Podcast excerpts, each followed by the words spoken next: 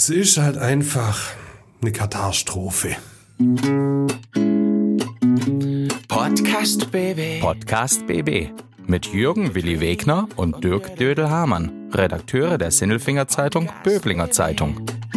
Einmal pro Woche haben die beiden einen interessanten Gesprächspartner zu Gast, mit dem sie über spannende Themen reden. Es geht um Sport, Kultur oder Essen, über Politik und außergewöhnliche Projekte. Katar, ist das noch irgendwo fair? Jörn Kleinschmidt ist Präsident des in Böblingen ansässigen FC Playfair und bezieht Stellung zur Fußball-WM. Lieber Willi, die WM steht vor der Tür und ich fange gleich mal an mit einem kleinen Fußballquiz. Bist du dabei? Na klar. Okay, eine wichtige Frage, die jeder Fan wissen sollte, ist, wie hieß der Schiedsrichter 1990 im WM-Viertelfinale zwischen Deutschland und der Tschechoslowakei? Was? Deutschland gegen Tschechoslowakei. Ja, das war das Viertelfinale. Ja, Elfmeter, Thomas, äh, nicht Thomas, Lothar Matthäus 1-0. Schlechtes Spiel und Franz hat gekrantelt, aber Schiedsrichter, keine Ahnung. Ja, und Skluchavi hat kein Tor geschossen. das war ein Tscheche. Slowake.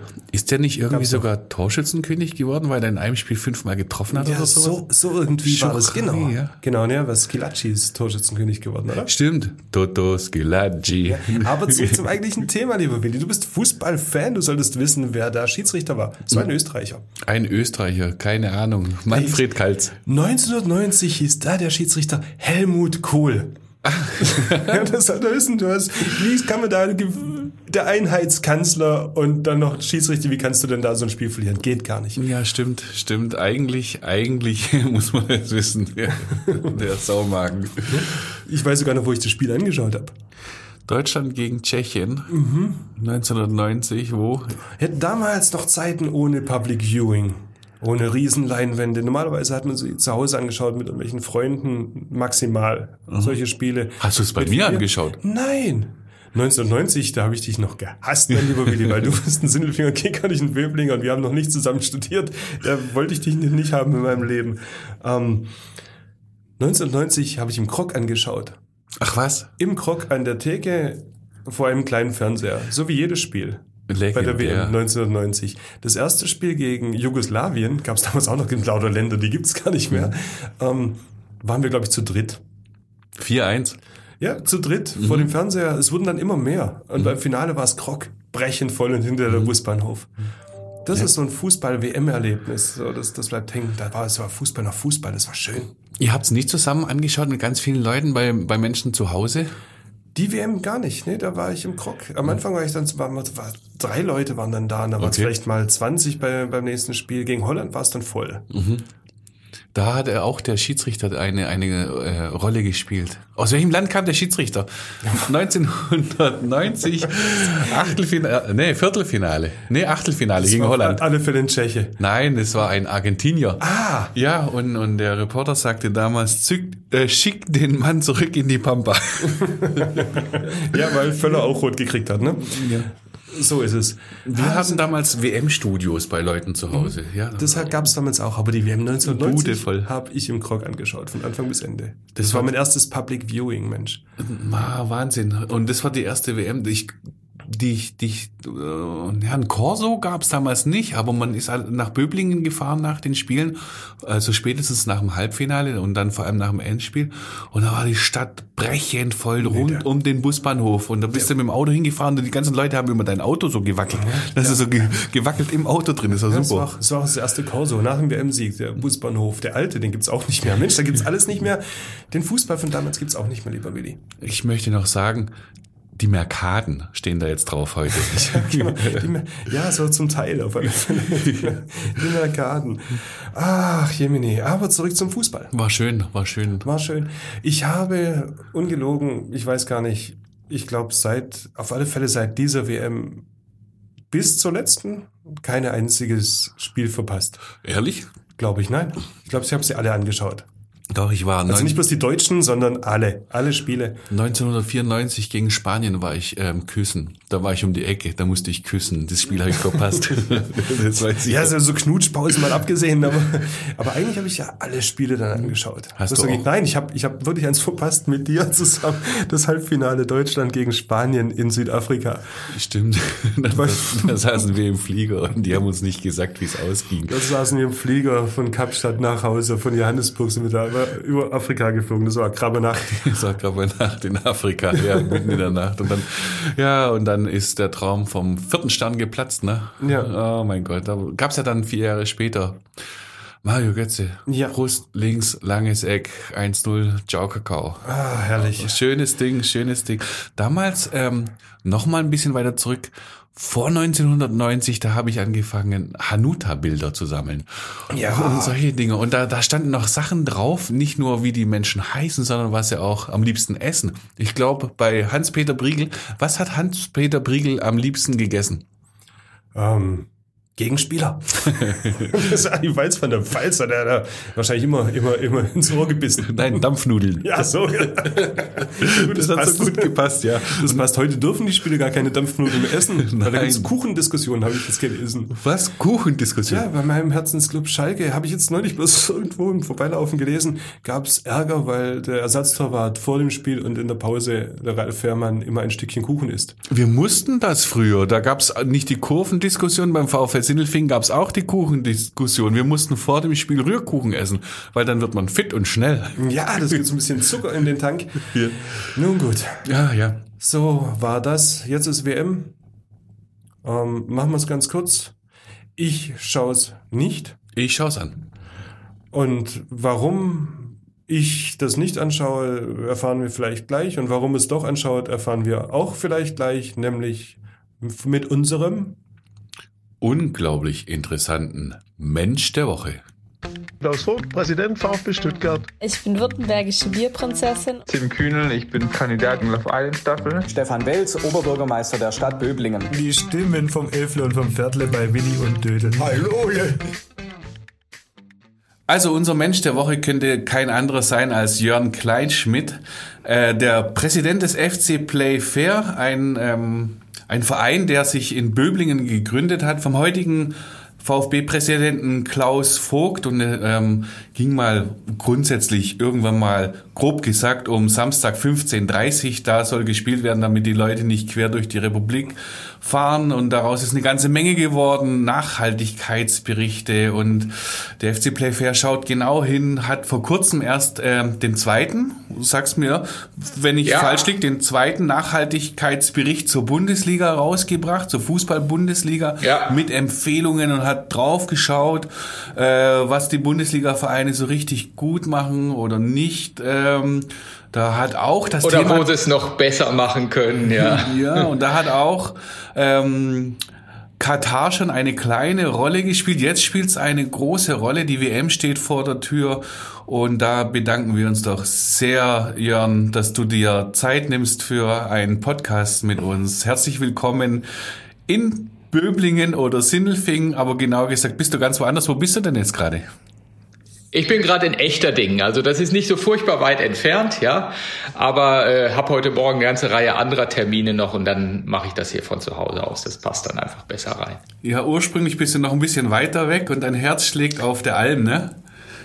Ja, ja, ja. Ich bin äh, Bielefelder, bin da aufgewachsen und war das allererste Mal tatsächlich im Fußballstadion äh, bei Arminia Bielefeld. Äh, mit 35.000 Zuschauern ging es damals gegen Bayern München. Ja, das war 1978. Und äh, nach der verlorenen Fußball-WM in Argentinien und damals stand also tatsächlich noch Sepp Meier auf dem Platz, da stand Gerd Müller. Ich habe Gerd Müller spielen sehen. Also das ist heute noch etwas, was ich sage, wow, ja, ich habe Gerd Müller spielen sehen. Katsche Schwarzenbeck war dabei und auch schon und dieser Mann spielt dann im Umfeld von Katar auch eine Rolle, viele, viele Jahre später, Karl-Heinz Rummenigge. Der war mit 19 schon dabei als Nachwuchshoffnung von Bayern München, war auch mit auf dem Spielfeld dabei, hat kein Tor geschossen. Tore haben Norbert Jansson äh, geschossen. Die Experten unter uns kennen den Namen noch und Gerd Müller natürlich. Also das zweite Bundesligator, was ich live gesehen habe, war eins von Gerd Müller und darauf bin ich natürlich heute noch stolz. Und Arminia Bielefeld macht äh, im Stadion auf der Alm äh, die Fans genauso viel Alarm wie die Cannstatter Kurve. Und das ist sehr, sehr respektabel. Und äh, das bedauere ich natürlich gerade sehr, dass die Arminia ein bisschen Probleme hat in der zweiten Liga, aber ich denke, die werden sich fangen und dann geht's wieder wird schon, ins wird Mittelfeld schon. und irgendwann wieder nach, nach oben. Genau. ja, Gerd Müller und Rummenigge, sowas kann ja jeder sagen, aber ihr hattet ja auch Wolfgang Kneip.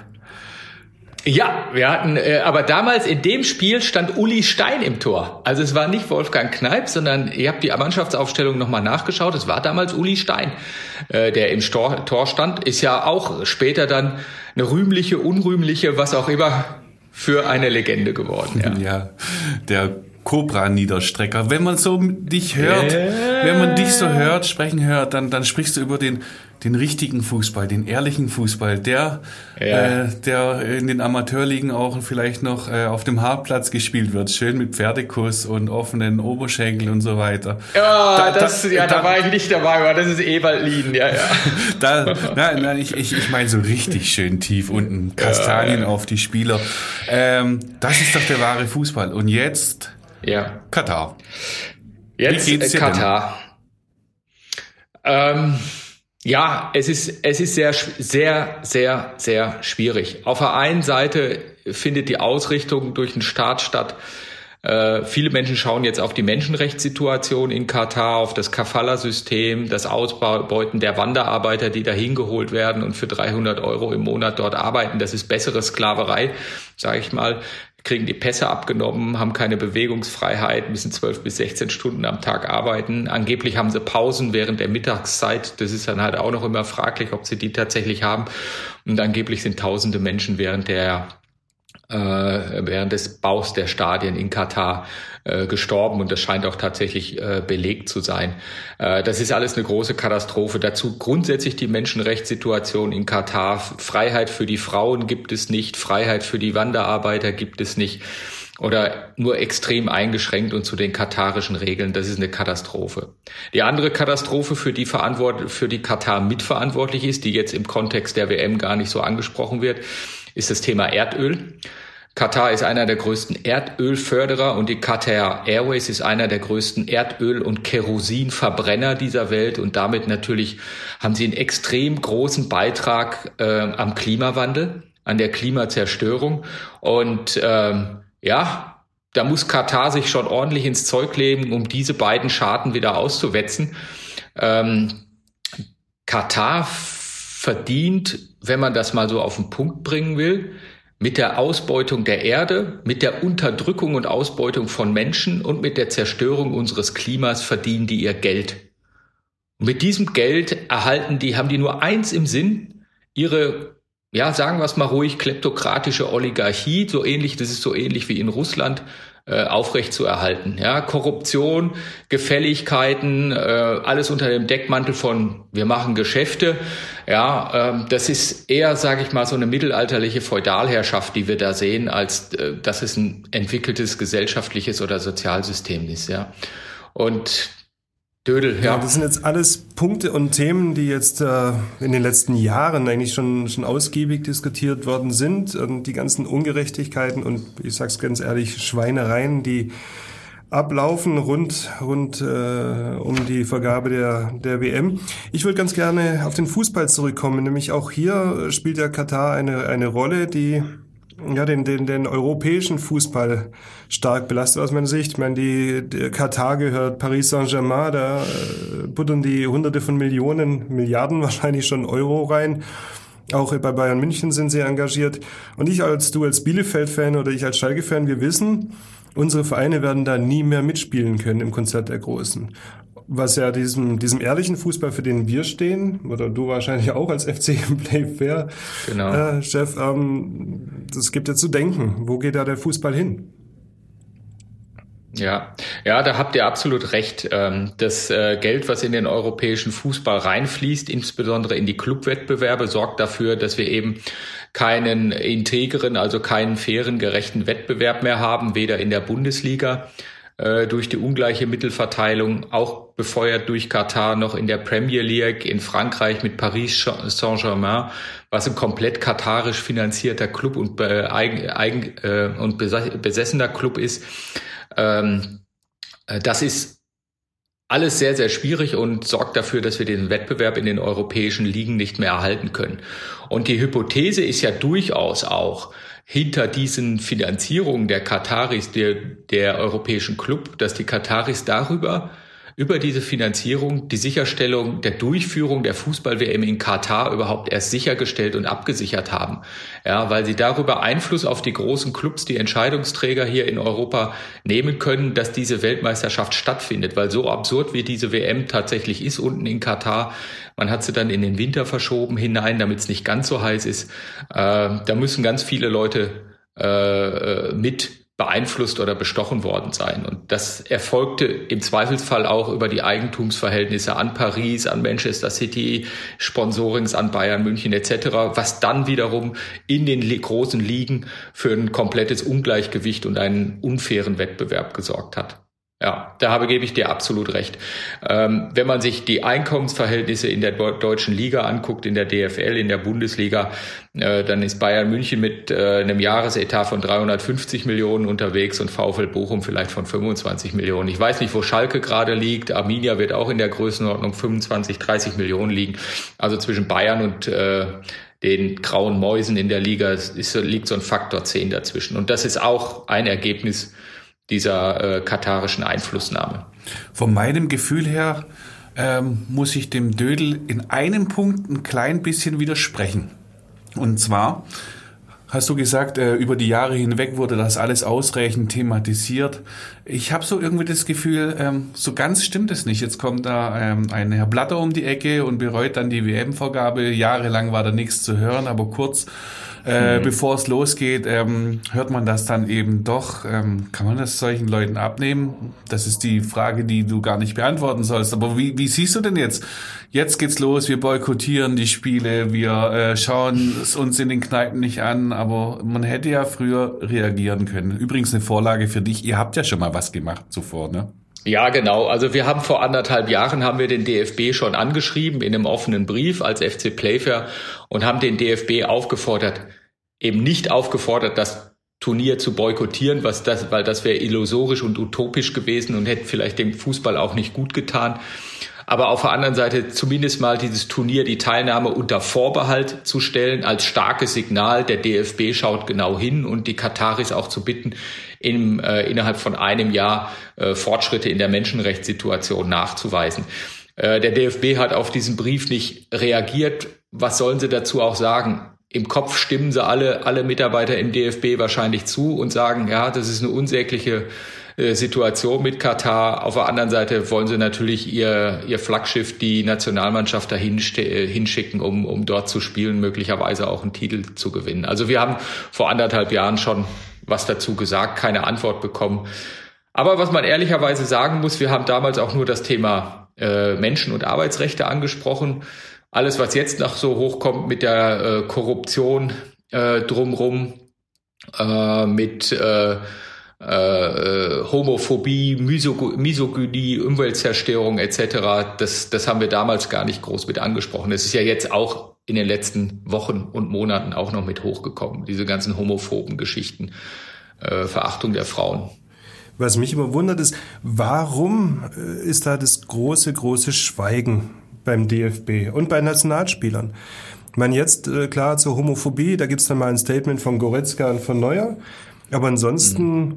ist das Schweigen im Wald. Es, es äußert sich niemand. Es kommt auch keiner auf die Idee äh, zu sagen, auch als Einzelspieler, ich spiele da nicht mit. Man sagt, warum, warum mhm. gibt's diese, diese Typen nicht mehr, die da einfach mal was sagen? Ja, äh, am Schluss muss man sagen, die, die da Protagonisten sind, ähm, die haben halt an den katarischen Millionen mitverdient. Ja, und das wird man denen auch gesagt haben äh, bei Bayern München, vielleicht nicht bei Borussia Dortmund. Und dann erwarte ich eigentlich eher von Spielern von Borussia Dortmund äh, klare Meinungsäußerungen und Statements dazu als von denen von Bayern München. Das ehrt den Leon Goretzka, dass er da den Mund aufmacht. Ja, aber am Schluss ist es Geld und das ist das System, was die Spieler und die Funktionäre und das ganze System ernährt.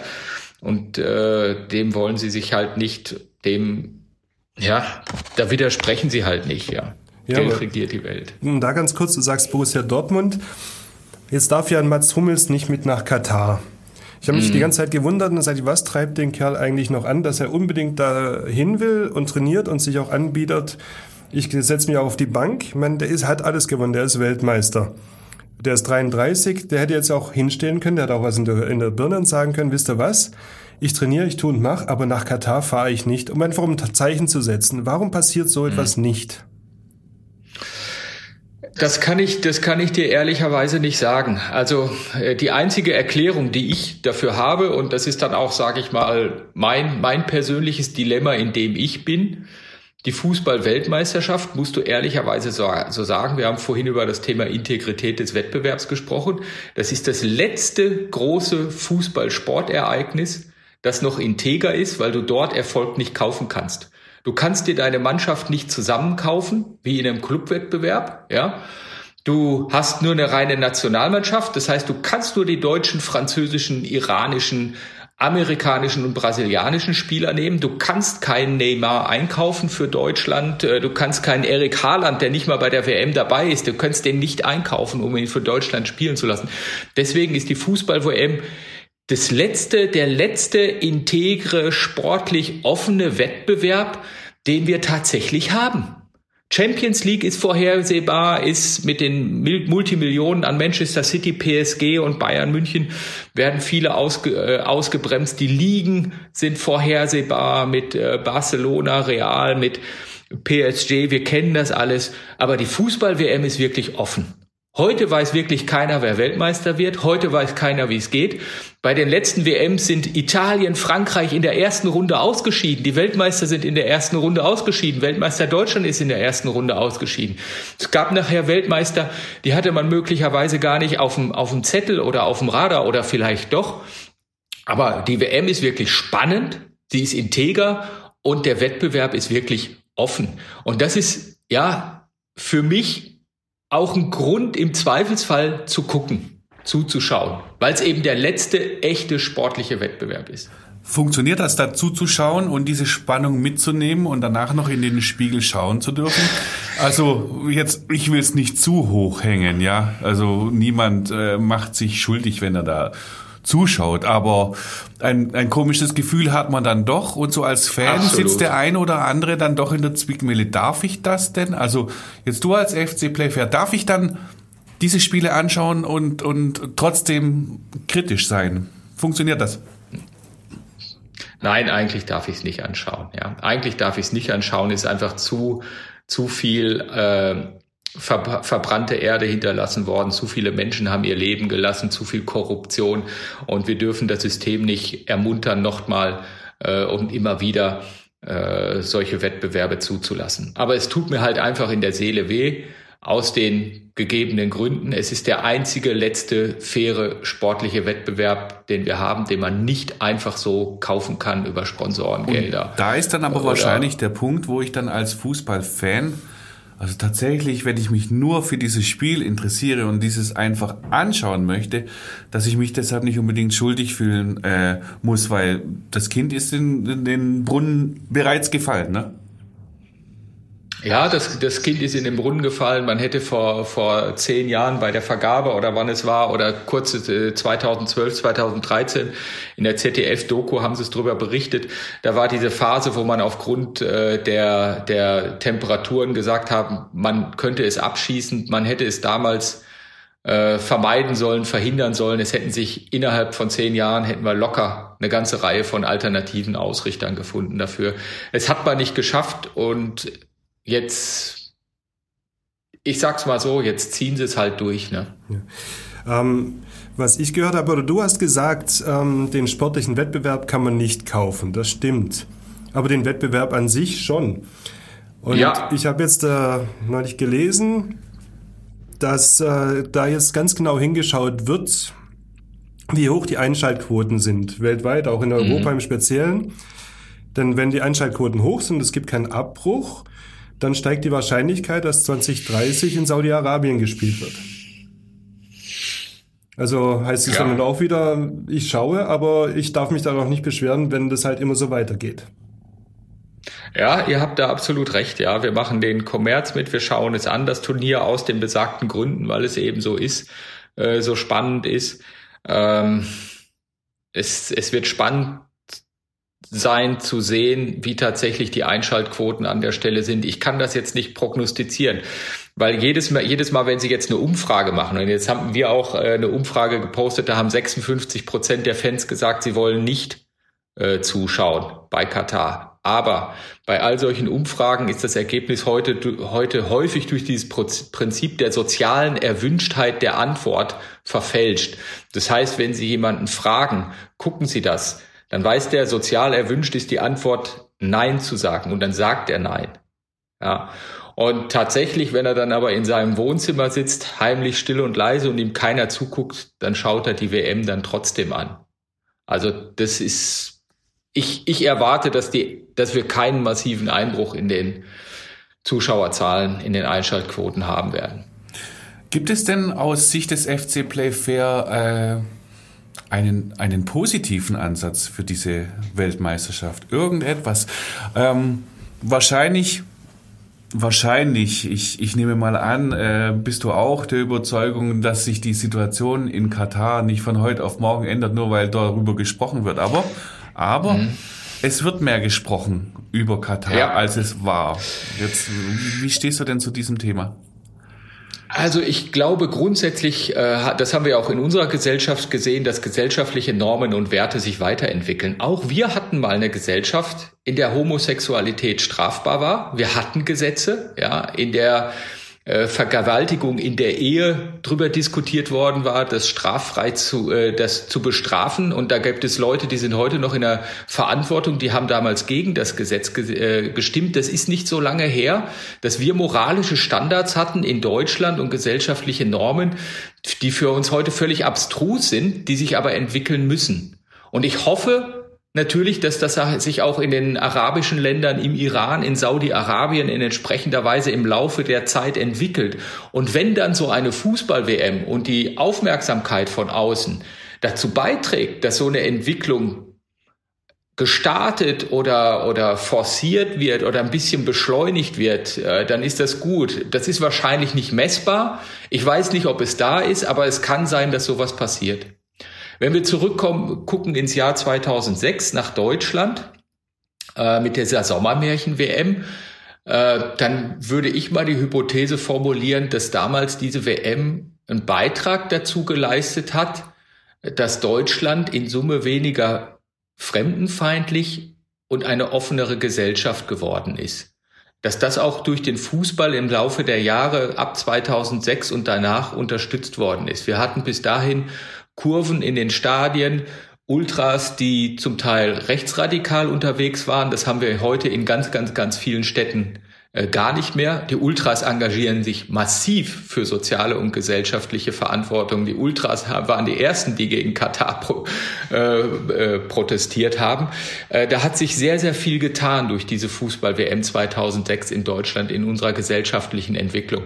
Ich hoffe, dass das in Katar auch so ist. Auf der anderen Seite muss man sehen, Guckt euch Russland an, die hatten vor vier Jahren die WM. Das hat nicht zu einer gesellschaftlichen Entwicklung geführt. Das hat nicht zu mehr Völkerverständigung geführt. Ja, und äh, zu individuellen Rechten. Ganz im Gegenteil. Ja. Oder China mit der, mit der Olympiade in äh, Peking im letzten Jahr. Jetzt glaubt doch nicht mal, dass diese Olympiade in Peking irgendeinen Beitrag zur gesellschaftlichen Verantwortung in Richtung Menschenrechte in China beigetragen hat.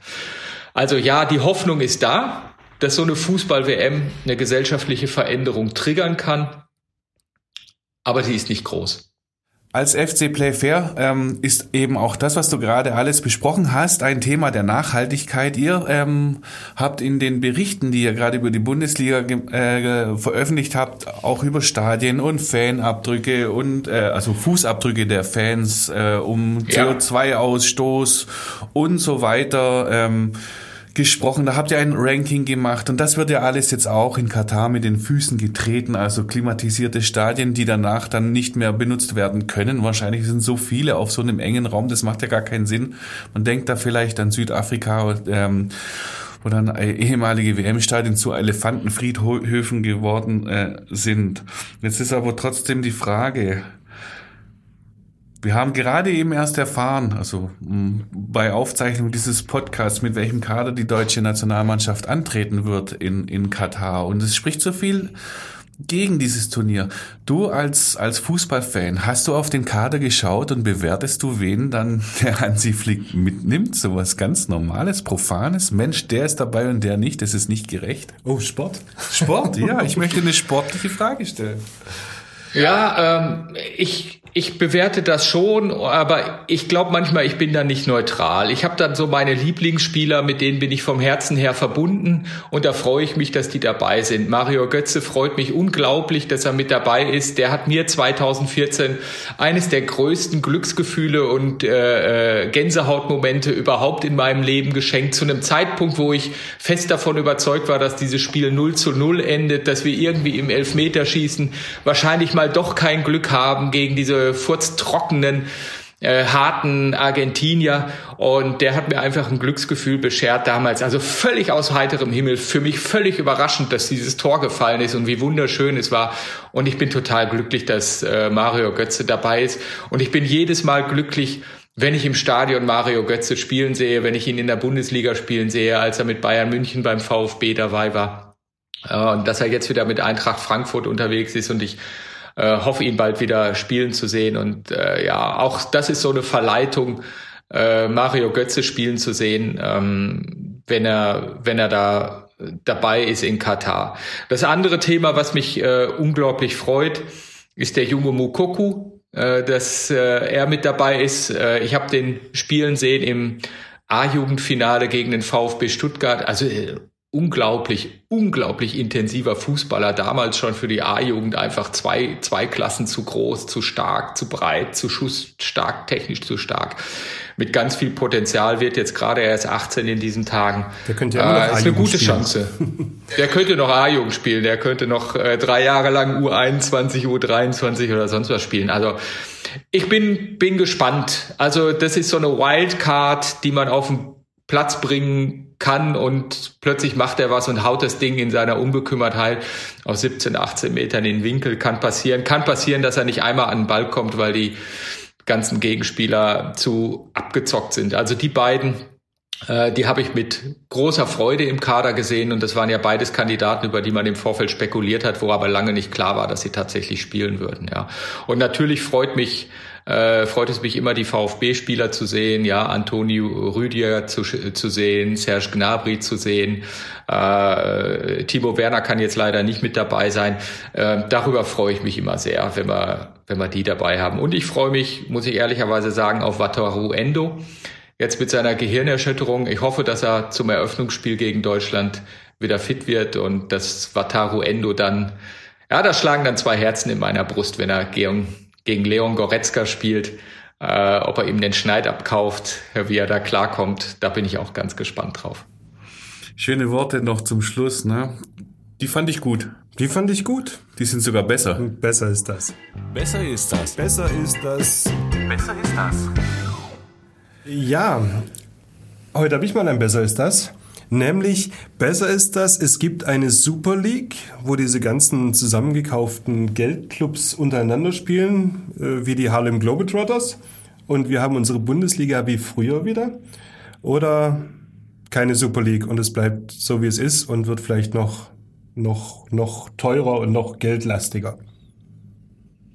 Also besser ist das, es bleibt so, wie es ist. Wir behalten die Liga und sorgen dafür, dass der Wettbewerb wieder gerechter wird. Punkt. Ja, aber wie kann das passieren?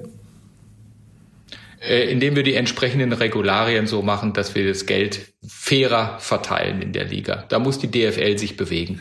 Also so eine Art äh, Financial. Und, und ja, genau, Financial Fairplay, wobei das ein bisschen ausgehöhlt worden ist von der UEFA, der Begriff, aber einfach äh, faire Verteilung der Einnahmen bis hin zu Salary Caps, dass du sagst, eine Mannschaft darf nicht mehr als 200 Millionen an Spieler auf dem Platz stehen haben. Punkt. Ja. So wie man es aus dem äh, US-Sport auch USA. kennt. Ne? Ähm, da kann man dann auch genau. mal ein bisschen dazu lernen.